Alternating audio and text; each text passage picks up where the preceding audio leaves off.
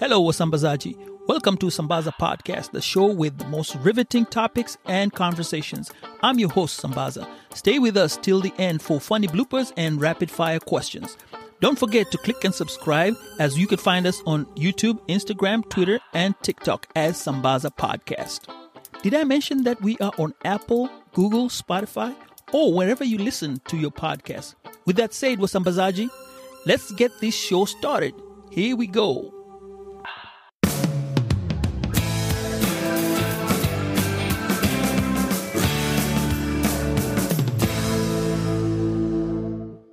Hello, Sambazaji. This is Sambaza with the Sambaza podcast, and today is day 18. What are we going to talk about? Kenyan elections. What is it that we're talking about today?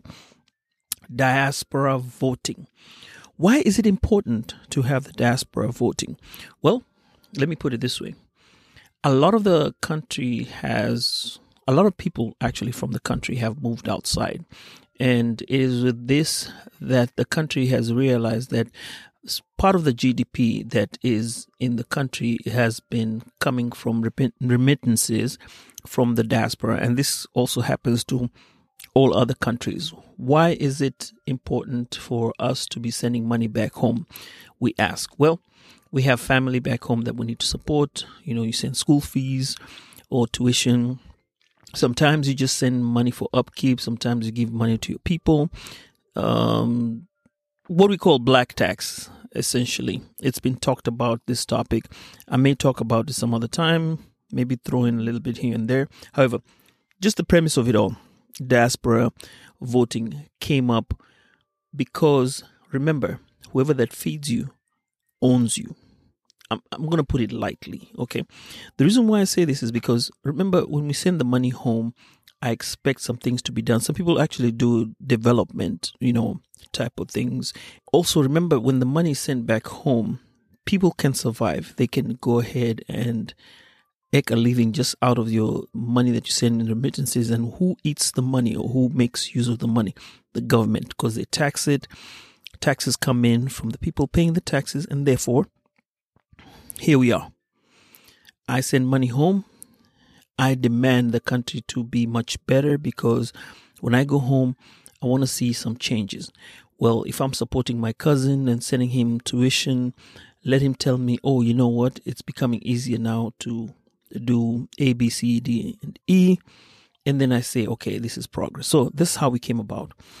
2012 is when we thought we might be able to vote, but Isaac Hussein came to the US and told us that's the IEBC chairman at that time said we cannot vote, so we had to wait for another time. So we hope for 2017. 2017 came, nothing was said about it. Well, we still kept on lobbying, and in 2022, we have been allowed to vote. I think there were 12 countries that were allowed to vote, and we're looking at an estimate of 3 million people that were living abroad or are living abroad at this present time. And it's been growing, especially in Africa. When we talk about diaspora, okay, you got to figure this out. Anyone who is out of Kenya, okay, so you have Uganda, Tanzania, anything, anyone that is out of Kenya, okay. Most of the people when they talk about diaspora, they're looking at oh, we're talking about the West or people living in the East or in Europe and Americas and what have you. No, those just make part of the bigger block. However, it's the other part also that matter too. Okay, so that's that's the basis of the diaspora voting. Okay, so let's talk about the voter registration. How you would become a diasporan voter. Well, for Kenyan Embassy, high commissions, and consulates, we're going to be the designated centers where people could register for your um, to be a voter. They'll standards are just the same. You know, you had to be a Kenyan citizen, 18 and above, have a valid uh, Kenyan passport, be out of sound mind, having not convicted of an election offense uh, within the uh, period of five years preceding the election. So, one thing that you have to realize is that with the voting, you had to do it at the embassy, which was a catch 22, because as per the Kenyan constitution, it states that we can only vote in the land that is in Kenya, right? But an embassy is quote unquote considered your land in Kenya. So once you enter the embassy, you're actually entering another country or the country that is there. So therefore, it is considered a country in its own away from the country. That gave the premise for people to be able to vote. So you'd go there as a as a registered voter who would have filled a registration form J, and then um, they do the KIEMS kit just like any other person in in um, in the regular polling station in Kenya. Now I'm going to talk about the North America because um, we had, I think, two centers. You had to go to Washington D.C., New York, and I think California. Dallas has a lot of people, but for some odd reason, we don't have a tallying station or a voting polling station over here. So the only problem about this 2022, and this is a start, is that you had to travel. Um, now, Kenyans, when you look, when you listen to this podcast, and you kind of have an idea, um, look at it as you're living in Kenya, and in order to vote as a diaspora, you have to go to Abuja, Nigeria, to go cast your vote. That is why it becomes a bit of a difficult situation when you talk about going to vote in the diaspora. Now, it's not like any other place where you'd be able to vote. Remember, you're going to the consulates. Had there been more consulates or embassies, well, you probably want to just do consulates. You'll be able to go in and vote in these designated locations. That's why it becomes a challenge for the diasporans to vote. Maybe, and I'm hoping with time, once we get this right with the diaspora voting at the centers, maybe we'll try to look into mail in voting because I think mail in voting will work well because all you have to do is get the list of all the registered voters that are there, register yourself. Once you get to the registration process and you know that you're a registered voter, everything is done and dandy, then hey, all you do is get your mail in ballot and you send it in, and uh, stuff ends. The counting is done at the embassy when they pick up that mail, and I guess that will bring more participation within the electorate, being the young also and the old, because they will have to learn how to be engaged in the voting. Now, I don't want to go into a lot of uh, how, why, and when because we're going back to the 2022 voting. So we're going to discuss about how the 2022 votes were counted and how everything was done and how the diaspora voted at this time. All right, Wasambazaji, out of the 12 countries that were designated for the diaspora voting. These countries included Uganda, Tanzania, Rwanda, Burundi, South Africa, United Kingdom, Canada, USA, South Sudan, Qatar, UAE, and Germany. Um, funny, well, not funny, but Australia is not among the countries, or was not among the countries that was selected as one of those to be a polling station.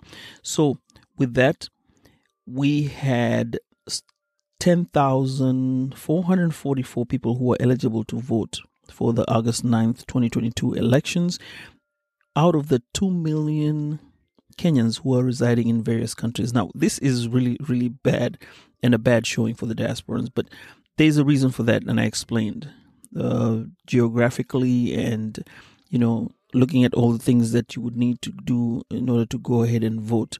So, the IEBC gazetted register votes show that there were 6,221 diasporan voters who actually came in by the last registration exercise. So, what that tells us is that we do have a number of people that are coming in or getting interested in being part of the voting process. Now, since this was a benchmark process, I will say that the diaspora voting success was, say, I give it like a 20% just because of the logistics involved. Well, let me say 20% is way, way too harsh, but I am expecting more participation with the coming election. So, therefore, this is just a base standard that I'm giving the diasporan votes. They have tried a lot to be able to get in, and we're going to have to start somewhere. Maybe our next generation will be able to get into the voting idea and maybe I'll do a podcast later on talking about the diaspora voting just in itself and get some views and see what really made us not have such an impact at this time and looking forward to the future. What I want to say is that as Kenya, we became a case study for other African countries and our neighbors because they wanted to see how we were able to do the diaspora voting, as they also have diasporans outside there who would wish to make their vote count in their countries of origin. So it was quite a spectacle to see the praises and also all the um, accolades being given to the IEBC for having conducted a great diaspora voting, which makes us the 49th state.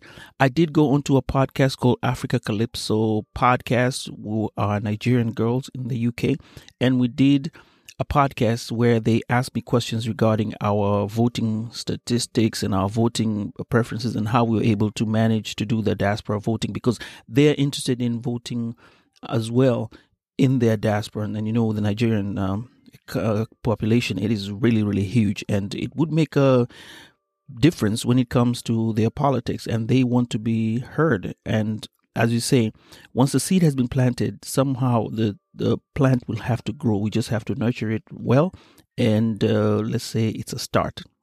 We are starting now. Maybe in the next 5 years we will see other african countries and i'm hoping for that um, that we'll get to see more participation in the diaspora countries or African countries to be able to vote back at their home country. That would be quite a spectacle. I'm proud to say that we were the first and having done it successfully. So, till tomorrow, Sambazaji, this is your host, Sambaza, and we shall be talking tomorrow on yet another topic on the Kenyan elections.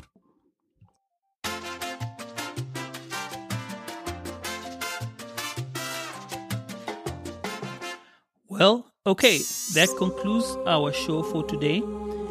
Thank you so much for listening to Sambaza. Stay tuned next week as we'll present to you a new episode. Meanwhile, let's chat through Instagram and Twitter at Sambaza Podcast. Or you can send me an email via Sambaza Podcast at gmail.com.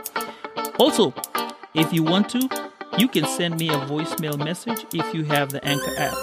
Let's talk and chat. Peace and love, Wasambazaji.